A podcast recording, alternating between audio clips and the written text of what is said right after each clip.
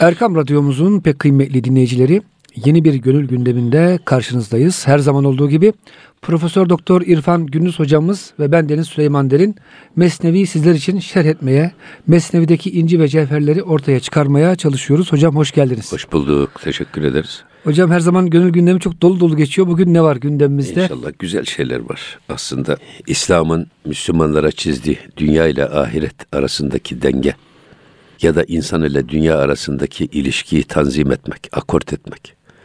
Aslında bütün peygamberlerin, belki kitapların aslında görevleri insan ile dünya ilişkisini belli bir ayarda tutmak. Bununla ilgili bu aslan ve diğer onun e, avladığı hayvanlar arasında geçen diyalog. O av hayvanları aslanı avlanmaktan vazgeçirerek kendi canlarını kurtarmak için ona hep tevekkülü tavsiye ediyorlar. Çekil bir kenara otur. Allah senin rızkını ayağına gönderir diyerek onu tembelleştirmeye dolayısıyla kendi canlarını kurtarmaya çalışıyorlardı. Aslında bu çok önemli bir konu. Dünya ile insan arasındaki ilişki. Aslında ilimleri de tasnif ederken böyle tasnif edenler var. Yani insanla insanın ilişkisini düzenleyen ilimler ahlak ilmi, işte sosyal ilimler. İnsanın dünya ile fiziki ilişkisini şeyden yöneten ilimler, fizik ilmi filan buna benzer ilimler, biyoloji. Ama bir de insan ile dünya arasındaki esas o psikolojik ilişki, inanç ilişkisi. Bu ilişkiyi tanzim eden de işte tasavvuf. Bütün peygamberler, bütün kitaplar hep bu ayarı, orta yolu bulmaya çalışmışlar. Burada mesela bir cimrilik var, bir de israf var değil mi? İkisi de dünyaya karşı bir tutumun göstergesi. Cimrilik adam kendi cebine giren bir parayı herkesten esirger kendisi bile yiyemez. Peygamber Efendimiz buyuruyor ki bir adamın 100 tane ahlakından 99'u güzel olsa, bir tanesi cimrilik olsa, o cimrilik o 99 güzel hasleti kapatır. Mahveder. Adamı kirpi gibi sevimsiz gösterir. Adam saygı gösterilmeyen bir adam olur. Sevilmeyen bir insan olur. Sevilmeyen tabii. bir adam olur. Ama bir adamın 100 tane huydan 99'u çirkin bir tane cömertliği var. Ona yeter. Allah cömertliği sayesinde onun 99 kötülüğünü saklar. O adam toplumda sevilen, sayılan, hürmet edilen bir adam, itibar gören bir adam konumuna gelir. İkisi de dünyaya karşı bir tavır. Ama Cenab-ı Hak cimriliği yasaklamış, israfı da yasaklamış. Orta yol nedir? İşte o orta akort, itidal. O infak yolu. İnfak yolu da nedir? Yeri geldiği zaman harcamak, yeri geldiği zaman da tutmak, biriktirmek. Orta yol budur. Bununla ilgili işte Hazreti Pir 973. beyitte Mekirha der kesbi dünya baridest. Bak dünyayı elde etmek konusunda dünya için çalışmak konusunda ki e, ortaya konulan hileler soğuk hilelerdir bunlar. Aman ha dünyayı hiç ihmal etme. Gece gündüz dünya için çalış. Bunu öğütleyen düşünceler aslında soğuk bir fikirdir bu diyor. Adam dünyanın peşinden koşacak, koşacak, koşacak. Sadece maddi yanını tatmin edecek, gönül dünyasını ihmal edecek. Manevi ihtiyaçlarını hiçe sayacak ya da ruhunun açlığını doyurmak için bir adım atmayacak ama öbür taraftan bedeni ihtiyaçlarını gidermek için de gece gündüz koşturacak. Bu soğuk bir şey. Öbürü de diyor ki mekirha der terki dünya varidest. Ama aynı şekilde dünyayı terki öğütleyen efendim hilelerde, sözlerde, düşüncelerde varittir ve caizdir. Bu da var. Yani la tense nasibe keminet dünya. Tamam. Dünya nas dünyadan nasibini unutma. Onu da ara ama vel ahiretu hayrun Leke minel ula. leke minel ula. Dünya hayatından daha ahiret hayırlıdır. Bu gerçeği de asla ihmal etme. O yüzden tek kanatlı, kanatlı bir kuş uçmaz. Kuşun uçması için iki kanat lazım. Bu iki kanatta ahiret ve dünyanın dengeli bir şekilde götürülmesi. Hocam şöyle bir İslam tarihinde anlatırız ya. Hristiyanlar tamamen ruhaniyetçi bir din oldu. Sevgi dediler, işte e, ruhbanlık dediler. Yahudiler ise tamamen maalesef bugün de görüldüğü üzere tefecilikle, parayla, maddeyle çok uğraşıyorlar. Tamamen maddeci bir din oldular. İslamiyet ise bu iki dini dengeliyor esasında. Yani. Evet. Evet. Merkezine tekrar geri getiriyor. Tabii. Hem maddi tarafımız var hem manevi tarafımız var. Hocam bugün de insanlığımız nedense Yine tekrar bir maddeci bir yöneliş müthiş bir şekilde ilerliyor. Herkes daha çok kazanmak, daha çok biriktirmenin peşinde. Manevi değerlerimizi, manevi gelişimimizi sanki biraz ihmal etmeye başladık bugün. İhmali bırak hiç hesabımızda yok. Eyvallah Gönül- hocam. Daha da güzel ifade yani- ettiniz. Ben korkarak söyledim. Yani gönül dünyamız bizim hiç hesabımızda yok. Yani sık sık burada gündeme getiriyoruz. Kemal Sayar hocamızın çok güzel bir tespiti var. Haz ve hız medeniyeti insanın ruh dünyasını boşaltıyor.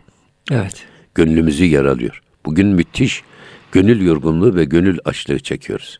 Halbuki insanı insan yapan bedeni değil, Ruhudur. görüntüsü değil. İnsanı insan yapan esas kişiliğidir, karakteridir, ahlakıdır, manevi kimliğidir, ruhudur. Biz bu tarafı ihmal ediyoruz. İşte burada Hazreti Pir bize bu orta yolu yakalamanın gerekliliğini bize anlatıyor. Eyvallah. Diyor ki bakın. Mekir an başet ki zindan hufre kert. Esas mekir, esas hile, esas çözüm, esas düşünce nedir biliyor musun? Zindanda bir delik aç ve o zindandan kurtulmaya bak. Kuşatılmış bir dünyada yaşıyoruz biz. Dünya zindan diyelim. Aslında eğer tasavvufi anlamda bakarsak ruhumuz beden tarafından kuşatılmış bir cendereye alınmış konumdadır. Ruh bedene sonradan ve nefaktü fihi min ruhi emri celil ile indirilmiş. Ama esas bizi eşrefi mahluk yapan, bizi mahlukatın en güzeli, en sevimlisi yapan unsur kendi içimizde Allah'tan taşıdığımız o kutsal nefestir. Bu kutsal ruh, nefesin esas konumu aynen beden tarafından kuşatılmış, cendere gibi bir dünyada hapsedilmiş, zindanda yaşıyor. Marifet diyor işte bu zindandan kurtulmak için. Bir delik açmak. Ruhu bu zindandan Duvardan. kurtarmak için oradan bir delik açmak, bir nefes alacak, bir delik açmak, oradan hava almak. Hiç olmazsa oradan ruh kendi dünyasını besleyecek bir ışık alsın. Marifet budur esas diyor. An ki hufre best an mekrist sert. Ama esas soğuk olan şey nedir biliyor musun? Orada bir delik var. Deliği kapamaya çalışıyorsun. O deliği zindandaki o deliği kapatmaya çalışmak esasında soğuk bir hiledir. Az bir ışık geliyor oradan. Onu da kapatıyorsun. dışarıdan bir nefes geliyor, ışık geliyor, güneş geliyor. Sen o deliği kapatıyorsun. Marifet esas diyor işte bu cendere gibi kuşatıldığımız, maddi alemle kuşatıldığımız, bedenle kuşatıldığımız, hislerimiz, heva ve heveslerimizle kuşatılan ruhumuza bir nefes aldırmak için buradan ruhumuzun besleneceği gıdalara giden bir yolu açmak. Esas marifet budur. İyin cihan zindan ve ma zindaniyan. Bak bu cihan bir zindandır, hapishanedir. Biz de bu zindan içinde yaşayan mahpuslarız. Tutuklularız, hükümlüleriz. Hufrekün zindan ve hudra varehan.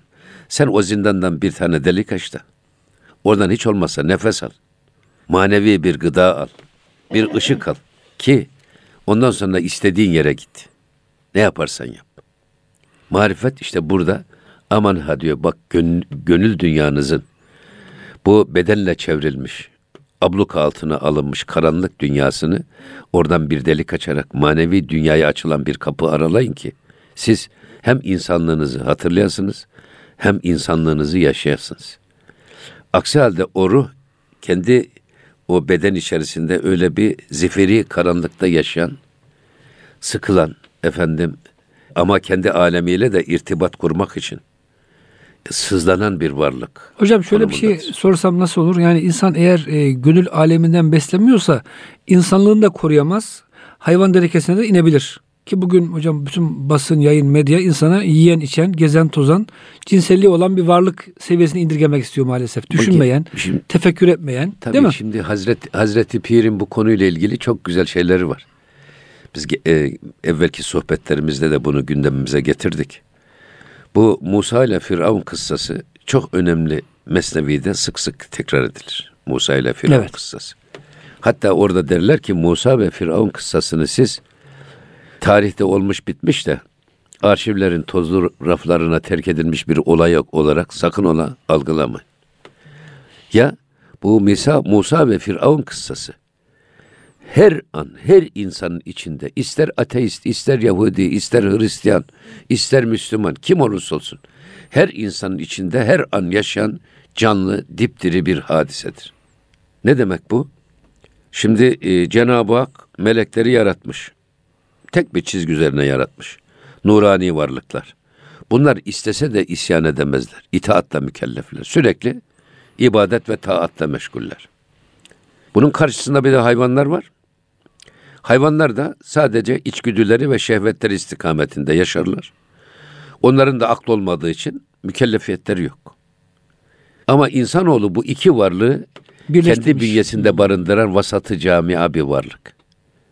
Yani Cenab-ı Hak hamurumuzun yarısını hayvani duygularla, yarısını meleki hasletlerle birbirine yoğurarak yaratmış. Ve içimizde hayvani duygularımız da var, her insanda var. Meleki hasletler her insanda var. Her ikisi de birbiriyle iktidar mücadelesi yaparlar. Nerede yaparlar? Kalpte. Yüre- kalbimizde yaparlar. Zaten kalbe kalp denmesinin sebebi çok değişken olduğu için burada iktidar ve muhalefet çok sık el değiştirir. Bazen ihtilal olur, bazen demokratik yol olur ama yani sürekli iktidar el değiştirdiği için kalbin bu dönekliğine, bu değişkenliğine işaretle kalp denmiş. İnkılap da buradan geliyor değil mi hocam? İnkılap da buradan Değişiklik geliyor. Yani büyük değişiklikler. Efendimizin ey Allahümme ya mukallibel kulub. Ey kalpleri değiştiren Allah. Sebbit kalbi ala dinik ve taatik. Benim kalbimi senin din ve itaatin yolunda sabit kadem eyle. Ayağımı kaydırma diyor Efendimiz. Kainatın efendisi. Hatemün Nebiyyin. Aleyhi ekmeli tehaya Efendimiz böyle buyuruyor. Fela tekilni ila nefsi tarfete aynin ve la ekalle min zalik. Gözüm, gözüm açıp kapayıncaya kadar. Hatta ondan kısa bir an ile de olsa beni nefsimin eline bırakma. Beni senden gafil bırakma. Bu Efendimizin rüyası. Kalpte bu ik- iktidar ve muhalefet kavgası. Buna İbnül Arabi bir eser yazmış kocaman. Et tedbiratül ilahiye fil memleketil İnsaniye. insaniye. Her insanı bir ülke kabul ediyor. Her, her birimiz bir ülkeyiz. Bu beden mülkümüzde Allah'ın iradesini iktidar yapmanın yolları. Kalbimizde ilahi iradenin saltanat kurmasını sağlamak. İçimizde geçerli bir tek emri fermanı geçerli bir tek güç olacak. O güç Allah'ın iradesi. Bunun usulü için kocaman bir kitap yazmış. Lafı çok kolay bunun. Bak şu anda biz söylüyoruz bunu. Ama yapması o da zor hocam. Ama söylemesi kolay da esas Yapması yaşaması zor. önemli. O yüzden diyor ki Hazreti Pir, eğer bir insanın gönül nilinde Musa'yı diriltir de Firavun'u boğarsa, hayvani duygularını yok eder de meleki hasletlerini hakim kılarsa, bu adam Cebrail'den daha yüce bir varlığa dönüşür. Çünkü Cebrail'in melektir. Ee, kendi içinde direnin bir onu yenmesi gereken düşmanı yok. O itaatle mükellef. Bunun tam tersi. Eğer bir adam içinde meleki hasletleri kovalayıp susturup da hayvani duygularını hakim kılarsa, Firavun'u hakim kılarsa, Musa'yı boğup da Firavun'u diriltirse, o adam belhum edal, belki hayvanlardan da daha aşağı derecededirler. Ayetine göre de canavardan daha adi bir varlığa, tehlikeli bir varlığa dönüşür. Sizin ifade buyurduğunuz nokta bu işte. O yüzden bugün insanları canın ne istiyorsa yap. Bütün tabuları yık. Efendim ne ahlaki duygular, ne içindeki inanç baskıları, ne çevre baskısı, ne mahalle baskısı. Bütün bunların hepsini kır. Canın ne istiyorsa istediği an istediğini yap. Bu mantık şimdi hep lanse ediliyor. Teşvik ediliyor. Yaşam koçları bunu tavsiye ediyorlar. Bu esas ne demektir? Bu insanın hayvanlaştırılmaya çalışılması. Zaten hocam bu kıyametle alakalı hadislere baktığımızda ayrı zamanda diyor insanlar sokaklarda her türlü ahlaksızlığı yapacak.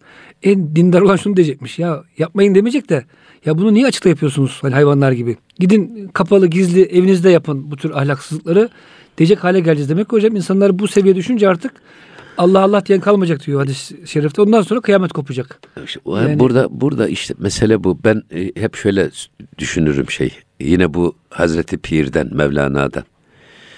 Böyle kainatta bir tekamül çizgisi var. Mesela toprak madene, maden bitkiye, bitki hayvana, hayvan insana özeniyor. Ve ke- bulunduğu konumdan daha bir üst konuma tırmanmak için onu bir kendisine vizyon olarak görüyor ve ona doğru tırmanmaya çalışıyor. Mesela toprak bitki olmaz ama ne olur peki o zaman? Bitki güç olur, bitkiye gıda olur, besin olur ve bitkinin kendi bünyesinde bitki olma arzusunu böyle tatmin eder.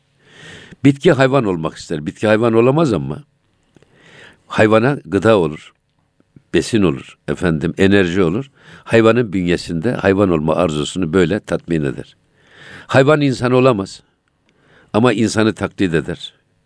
İnsanın vücuduna kan olur, kuvvet olur, güç olur, derman olur. İnsan bünyesinde o insan olma arzusunu böylece tatmin eder. Şimdi peki insan nereye doğru tırmanmalı? Geriye mi yukarıya mı? Aşağıya mı inecek? Evet. Bu eğer bu grafiğe bakarsak grafik gittikçe yükseliyor. Tekamül grafiği, gelişim grafiği. Bizim de gideceğimiz yer ne olmalı? Peygamberlere özenmemiz lazım. Meleklere özenmek lazım. belki. Meleklere özenmemiz lazım. Daha yukarısı Allah'a özenmemiz lazım. Öyle mi? Eğer bu grafiğin normal seyrinde gidiyorsa eğer trendte böyle olması lazım. Ama bunu yok efendim. Siz bırakın içinizdeki duygulara gem vurmayı. Canınız ne istiyorsa onu yapın dediğiniz zaman adam bu grafik tam bir sert bir düşüş gösteriyor ve hayvanlık derecesine düşürüyor. Ve bunu da ilericilik diye bize yutturmaya, İşte hocam bedenime, bedenime karışma, Ya, özel hayatıma karışma, ya, şuna ya, karışma, ya. buna karışma. Yani bırakın ben kendi kafama göre yaşayayım. Evet. Tabii kafa değil de hocam da nefsi emmare seviyesi. Amen. Belki nefs emmarenin de altında. Bunu bilemiyoruz Nefs hocam artık. emmarenin bile bir seviyesi var. Yani Rahmetli e, Üstad Necip Fazıl'la mahkemeye gittik biz. O Ahmet Emin Yalman'a mı Falih Rıfkı'ya mı alçak demiş. O da mahkeme vermiş hakaretten.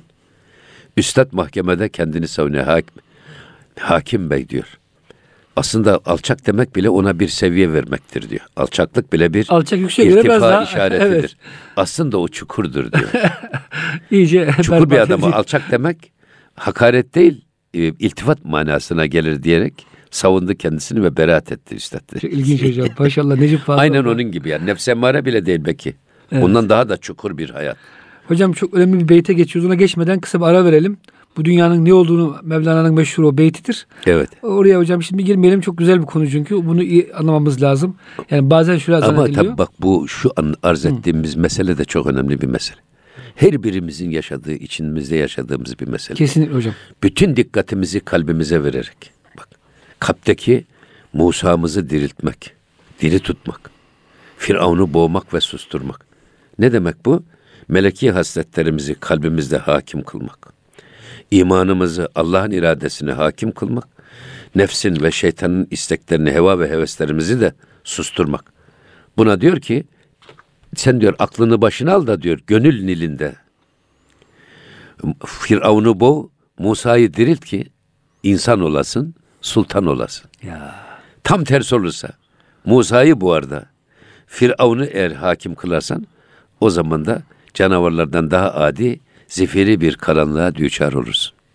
Allah hocam. Her bir insan bunu içinde yaşıyor.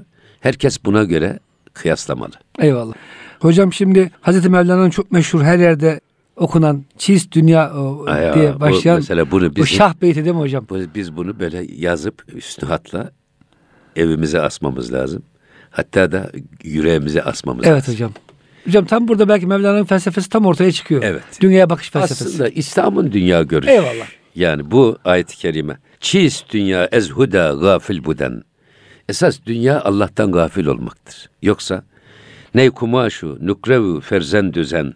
Yoksa ne kumaş, ne gümüş, ne evlat ve ne de iyal değildir dünya. Dünya seni Allah'tan alıkoyan her şeydir. Alıkoymuyorsa dünya değildir. Alıkoymuyorsa dünya değildir. Torununuzu çok seviyorsunuz. Torununuzun şahsında esas Halık'ın yüceliğini görüyorsunuz. O gözleri nasıl dizayn etmiş. Ya. O burnu nasıl güzel yapmış. O sevgi nasıl Allah lütfetmiş. Evladınızı öyle seviyorsunuz. Rahmetli e, Hacı Mehmet Efendi Hazretleri derdi ki ya yemeğin bak bir edebi var bir de rabıtası var. Yemeğin edebi nedir? Elimizi ağzımızı yıkayıp besmele ile başlamak. Sonra da böyle tam doy- doymadan kalkıp ağzımızı elimizi yıkayıp duamızı yapmak. Elhamdülillah demek bu yemeğin sünneti. Rabıtası nedir? İki, iki şartı var. Bir, sofrada sana ikram edilen her nimette o nimeti yaratan mün'imi hakikiyi görmek ve hissetmek. İkincisi de sana ikram edilen nimetlere layık olmadığın aczini duyarak yemek. Şimdi çok insan böyle yemekteyiz programlar yapıyorlar. Herkes yediği yemeğe tenkit ediyor. Bir açığını bulmaya çalışıyor. Orada. Ya Ya maalesef. yarıştırıyorlar. Bize ikram edilen nimetleri beğenmemek ne haddimize? Acaba sofrada bize ikram edilen bir tutam tuza bile liyakatimiz var mı? Allah'ın bize verdiği nimetler karşısında bizim ona yaptığımız kulluğun miktarı nedir? Kadri nedir? Devede kulak bile değil. Buna rağmen bizim sofrada bize ikram edilen nimetleri beğenmemek ne haddimize? Hocam şunu diyorsunuz herhalde. Yani o yemeği eleştirenler o yemekle Allah'tan gafil oluyorlar. Evet. Mehmet Efendi Hazretleri'nin dediği gibi yapanlar da Kotkak Hazretleri'nin onlar da aynı yemekle Allah'ı buluyorlar. Ay işte bu Birisi Allah'tan uzaklaşırken işte işte burada demek birisi Allah'a yakınlaşıyor. tabii bak işte burada Hmm. yani dünya nedir? Ha, yemek aynı yemek ama tutum farklı. Tutum farklı. Birisi yemeği Bakış tahkir farklı, ediyor. Bakış açısı Allah'ın nimetini e, küçümsüyor, kötülüyor. Diğeri Evet. ise yüceltip Allah'ım diyor bunu bana zikirde, fikirde, tefekkürde tabii, işte- enerji kıl diyor. Şimdi bu sanma ey hace ki senden zerü sim isterler. Yevme la yenfe'ude kalbi selim isterler. Aslında bunun bu Farsça bu da Osmanlıcası. Evet. Ayeti kerime ikisi de ayeti kerimenin ricalun la tulhihim ticaretun ve la bey'un an zikrillah. Öyle bir insan olacaksınız ki ne ticaret ne de alışveriş sizi Allah'tan alıkoyamayacak. Allah'tan gafil bırakmayacak. Geçen sohbetlerde tevekkülü iş yaparken yapmak diye tanımladı Evet. Hazreti Mevlana. Yani armut pişsin ağzıma düşsün diye bir kenara oturup Allah'ın bize verdiği eli kolu kafayı kullanmadan oturup beklemek. Bunu tevekkül zannedenler var. Halbuki tevekkül bu değil diyor. Tevekkül iş yaparken Allah'ın gözü önünde ona dayanarak, onun bizi gördüğü, gördüğüne ve bildiğine inanarak işimizi yapmak gerçek tevekkül budur diyor. İşte bunu ifade ediyor şey. Hocam Musa Efendi Hazretleri'nin çok güzel bir sözü var. Tarikata girdim diyor. Zannettim ki e, yani biraz bir tesbih çekeceğiz. Her şey bitecek. Öyle değilmiş diyor. Bir kalp aşısı yaptılar. Kendisi fabrikatör bir insan. O zaman varlıklı bir insan. Dünya gözümde sıfırlandı diyor bir anda. Artık hiçbir kıymeti kalmadı. Ama tekrar Allah bana dünyayı sevdirdi.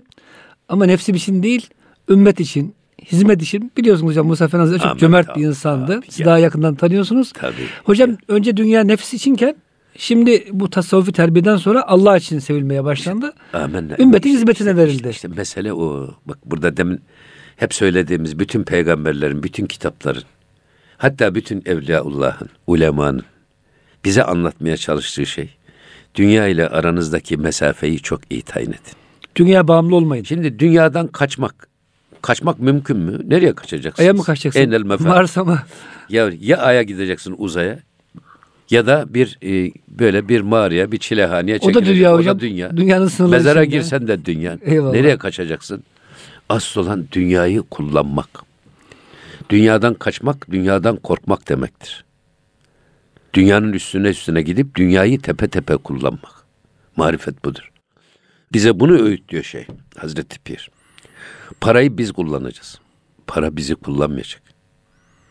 Menfaatimizi biz kullanacağız ama menfaat bizi kullanmayacak. Bak. Şehveti biz kullanacağız. Şehvet bizi kullanmayacak. Bunu çoğaltabiliriz. Gözümüzü biz kullanacağız. Gözümüz bizi kullanmayacak. Elimizi biz kullanacağız. İnsanı kamil budur esasında. Yani e, tebessümünden sükutuna kadar rahmetli üstadın ifadesiyle hayatımızın her anını Allah'ın emir ve yasaklarına uygun bir şekilde yaşamak Ve dünyayı aracı kılmak bunun ve için. dünyayı da burada kullanmak. Korkmadan, cesurca. Korkmadan, dünyanın üstüne giderek, kaçarak değil. Öyle olsaydı peygamberler cihad ederler miydi? Koskoca peygamber, alemlere rahmet olan peygamber niye bu kadar eza cefa çeksin? Niye Uhud'da dişleri kırılsın? Niye Taif'te taşlansın? Cenab-ı Hak ona koskoca devleti paraşütle indirir gibi gökten indirir. Süslü süslü verirdi. Ve bir mağaraya otururdu Kudret- hocam. kudret- Gelin benim gibi zahid olun derdi. Ha kudretine de kudretine de böyle bir gücü yetmezlik diye bir şey de yok. Gerçekleştirebilirdi. Peygamberler bile bizim için burada en güzel örnek. Dünyayı kullanmışlar. Hem de tepe tepe kullanmışlar. O yüzden bütün mesele bizim ileride daha güzel izahları var bu meseleyi Hazreti Pir burada. Ama biz parayı da, zamanı da, sağlığı da, gençliği de, güzelliği de, gücü de, kuvveti de kendisi inancıyla kullanan, ilmine göre, imanına göre kullanan bir insan olmak. Bu müthiş bir karakter, müthiş bir kişilik ifade eder.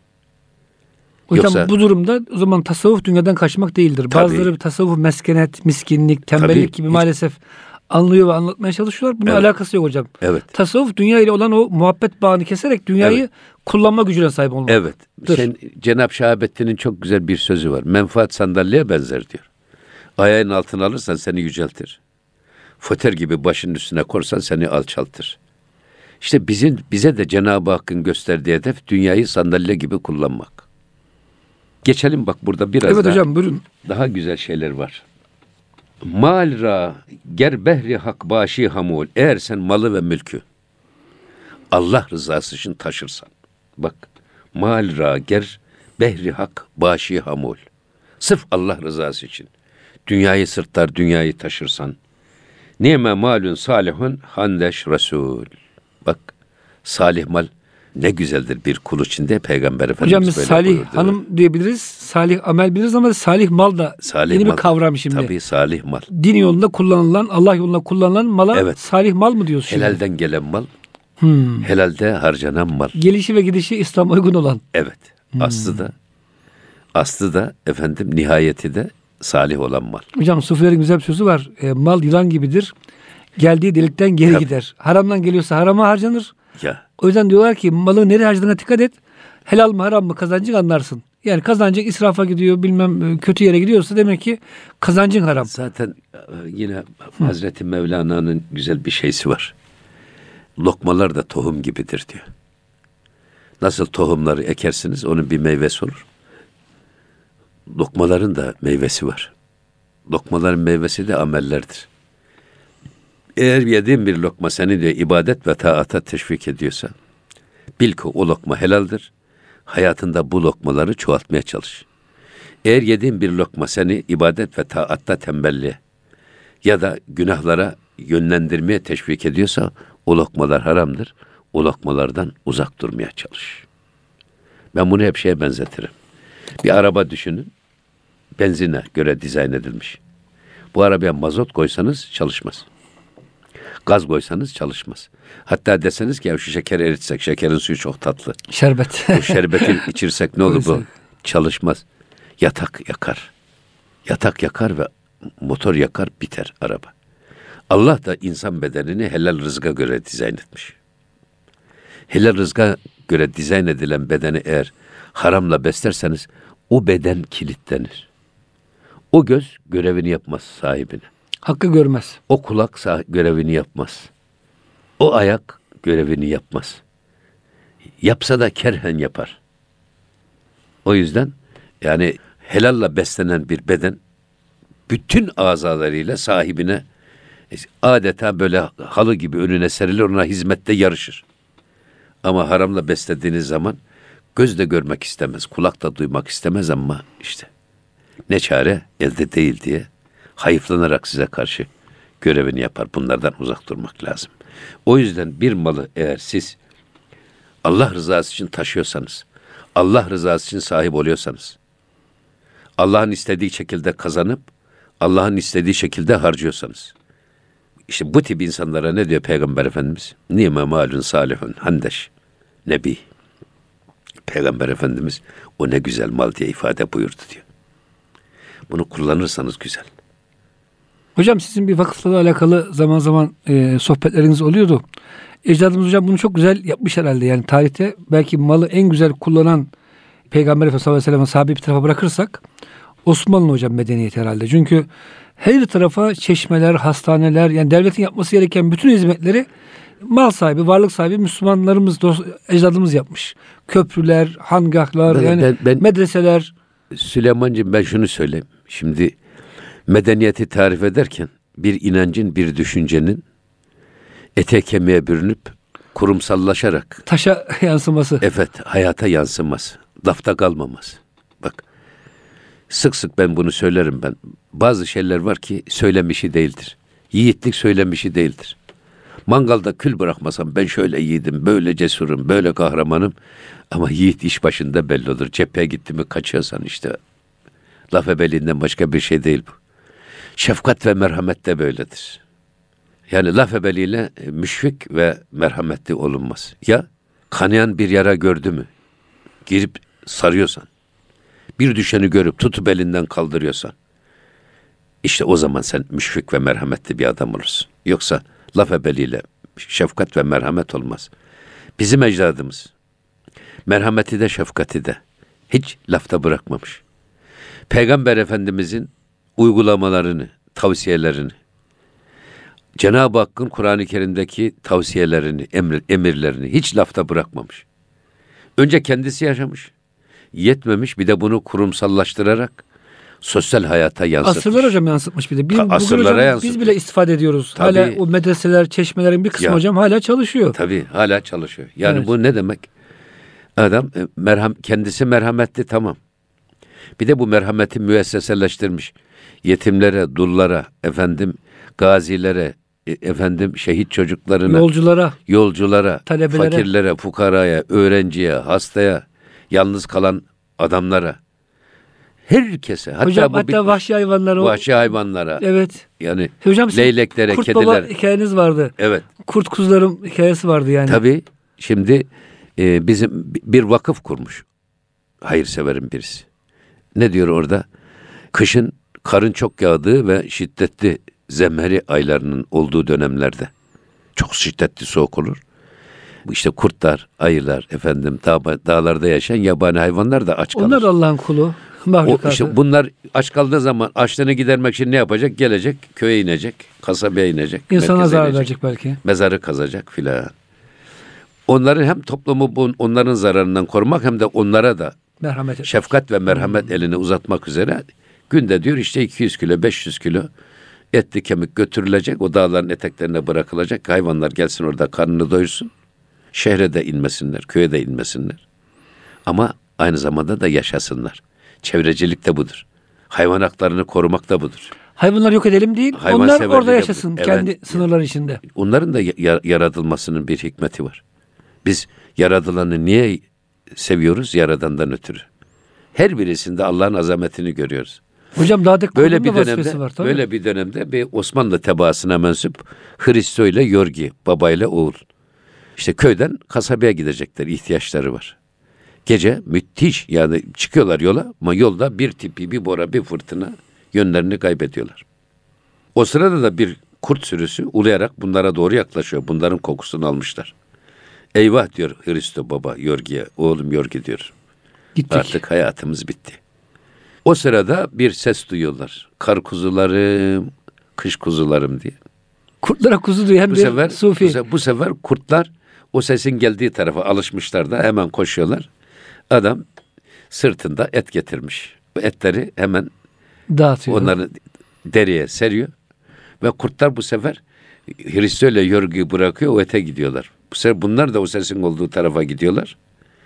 Bakıyorlar işte orada bir yaşlı bir ihtiyar pir. Adam diyor ki hayrola diyor ya ne işiniz var bu kışta kıyamette diyor sizin yolda diyor. Sorma diyor biz köyden kasabaya bazı ihtiyaçlarımızı gidermek için geldik. Sonra işte tipi çıktı kar yönümüzü kaybettik. Tam kurtlar bize doğru geliyordu ki siz çıktınız karşımıza. Hemen bunları alıyor götürüyor tekkeye. Orada karınlarını doyuruyor, ısıtıyor filan. Sonra da şey yapıyorlar, e, işte alışverişlerini yapacaklar. E, Hadi diyor yolunuz açık olsun deyince diyor ki Hristiyan ya diyor eğer bir medeniyet dağ başında yaşayan yabani hayvanları bile düşünerek onlara şefkat ve merhamet elini uzatıyorsa o medeniyetin sahibi olan din hak dindir. O yüzden ben Müslüman oluyorum diyor. Ve o adı Hasan oluyor. Oğlumun adını da Yusuf yap diyor. Biz Müslüman oluyoruz diyorlar. Öyle gidiyorlar kasabaya. Bu işte şey. Yani böyle laf ebeliyle merhamet olmaz. Hocam bir de bu Şam'da yapılan vakıflar vardı. Hani buradan Şam'a taze su götürülsün. Oradan Medine'ye. e, Tabii, tabii. hocam tabii. o kadar çok vakıf var ki yani bütün hocam maddeyi, parayı bizim ecdadımız vakıflar için, insanlığa hizmet için kullanmışlar sanki. E, Tabii bu bu da şey. Mevlana diyor ki ya Marmara Denizi senin olsa günlük içeceğin su ne kadar? Bir fincan işte o kadar. O kadar. Yani ben e, hatta bir şeyde diyor ki insan kral da olsa, hamal da olsa Allah insanları tüketimde eşit yaratmış. Her insan bedeninin günlük kalori ihtiyacı aynı. 2500 kalori. Ya ben kralım kardeşim, imparatorum. Ben günde 10 bin kaloriyle besleneceğim dersen 30 yaşında şeker hastalığına müptela olursun. Ondan sonra çavdar ekmeğine talim edersin. Değişen bir şey olmaz. Belki de hamalın daha çok kaloriye ihtiyacı var. Çünkü adam çalışıyor bedenin yediğini eritiyor. Ha o zaman diyor ki işte Cenab-ı Hak bir insan modeli çiziyor bize. O da insan modeli nedir? Çok üreten ama az tüketen bir insan tipi inşa etmek. Bu da gene insan ile dünya arasındaki mesafeyi ayarlamaya yönelik. Ürettiği çoğu da hocam e, insanlık için Zaten kullanan burada insan burada tipi. işte diyor ki Allah insana kocaman bir vücut, ufacık bir ağız vermiş. Bunun iki hikmeti var. Bir, vücudumuz kadar düşünüp ağzımız kadar konuşmamız gerektiği için. İnsan çok düşünüp az konuşmalı. Bin defa düşünüp bir defa söylemeli. Bak iki defa bakacaksın, iki defa koklayacaksın. iki defa dinleyeceksin. Ondan sonra söylenmesi gerektiğine karar verirsen konuşacaksın. Ama bugün ben bakıyorum insanlar ağzı kadar düşünmüyor ama vücudunun küpü kadar konuşmaya çalışıyor. Ben bu televizyonlarda filan adamlar çıkıyor uzmanım diyerek. Ya senin uzmanlığın kendinden menkul. Kerameti kendinden menkul şeyhler gibi. Gazete köşelerinde yazılar yazıyorlar uzman gözüyle. Yaşam koçu olarak millete ahkam kesip yol göstermeye çalışıyor. Nasıl yaşanacağını öğretiyorlar. Kendisi muhtacı himmet bir de de nerede kaldı? Gayriye himmet ede. İkincisi de diyor insanların vücudu kadar üretip ağzı kadar tüketmesi gerektiği için Allah bir ağız vermiş. Yani insanlar bütün vücuduyla üretebilir, ağzıyla da üretebilir. Yani mevlid tansanız, ses sanatkarıysanız gırtlağınızla da üretirsiniz ama nereyle üretirseniz üretin. Bir tek tüketici organ var o da ne? Ağız. Niye kocaman vücuda ufacık bir ağız? İnsanlar çok üretecek, az tüketecek. Az tükettiği zaman biz artan gelirimizi ne yapacağız? Hocam bugün yap- Esasında insanlar vücudu kadar üretseler, ağzı kadar tüketse herkes geliri giderinden fazla bir adam olur. Herkes zengin bir adam olur. Bugün niye herkes fakir? Ağzı kadar üretmiyor ama vücudunun küpü kadar tüketmeye çalışıyor. Beş sene sonra alacağımız maaşı biz bugünden takside bağlamışız. İnsanın hayatında huzur mudur böyle insanın hayatında? Çünkü hocam basın yayın her gün şu haberleri veriyor. Falanca artist şöyle pahalı bir arabaya bindi. Şöyle güzel villa aldı. Şöyle güzel bir lokantada şu kadar bahşiş verdi. Herkes hocam tüketime e, itiyorlar maalesef. Sevk ediyorlar. herkes, herkes de yani bugün e, bizim en yakın çevremiz bile giydiğiniz gömleği gördün müydü, elbiseyi gördün mü altını kaldırıp bakıyorlar. Allah Allah. Hangi ne markadan giyiniyorsun? Ya eşeğe altından elbise giydirseniz. ne olacak Eşek yani? yine eşektir ya. Eyvallah. Biz eğer zaten toplum eğer iltifatı, bak marifet iltifata tabi, iltifatsız metazayı. Biz iltifatı gönüllere yapsak, karaktere yapsak, ahlaka yapsak, üreten adama iltifat göstersek, ona değer versek, Tüketene değil bu de. anlayışların hepsi değişir. İnsan tükettiğiyle değil, ürettiği kadar muhterem olmalı. İnşallah hocam şu gönül gündemi programımızla bu hayırlı efendim hedeflere bir e, vasıta olur. Hocam bu hafta bize verilen süre doldu ama konu çok güzel. Önümüzdeki hafta inşallah, İnşallah, buradan e, inşallah. muhabbete, sohbete devam ederiz. Rabbim önce nefsimize sonra da dinleyicilerimize tesirini kalk eylesin. Amin diyoruz hocam. Bunlar çok lafı teşekkür kolay ediyoruz. bak. Lafı Doğru. kolay. Ama Laf ebeliğine ihtiyacımız yok arkadaş bizim. Doğru. Hocam çok teşekkür. Ağzınıza, gönlünüze sağlık. Muhterem dinleyicilerimiz gönül gündeminde bize verilen sürenin burada sonuna geldik. Başka bir programda buluşuncaya kadar hepinizi Rabbimizin affına, merhametine emanet ediyoruz. Hoşçakalın efendim.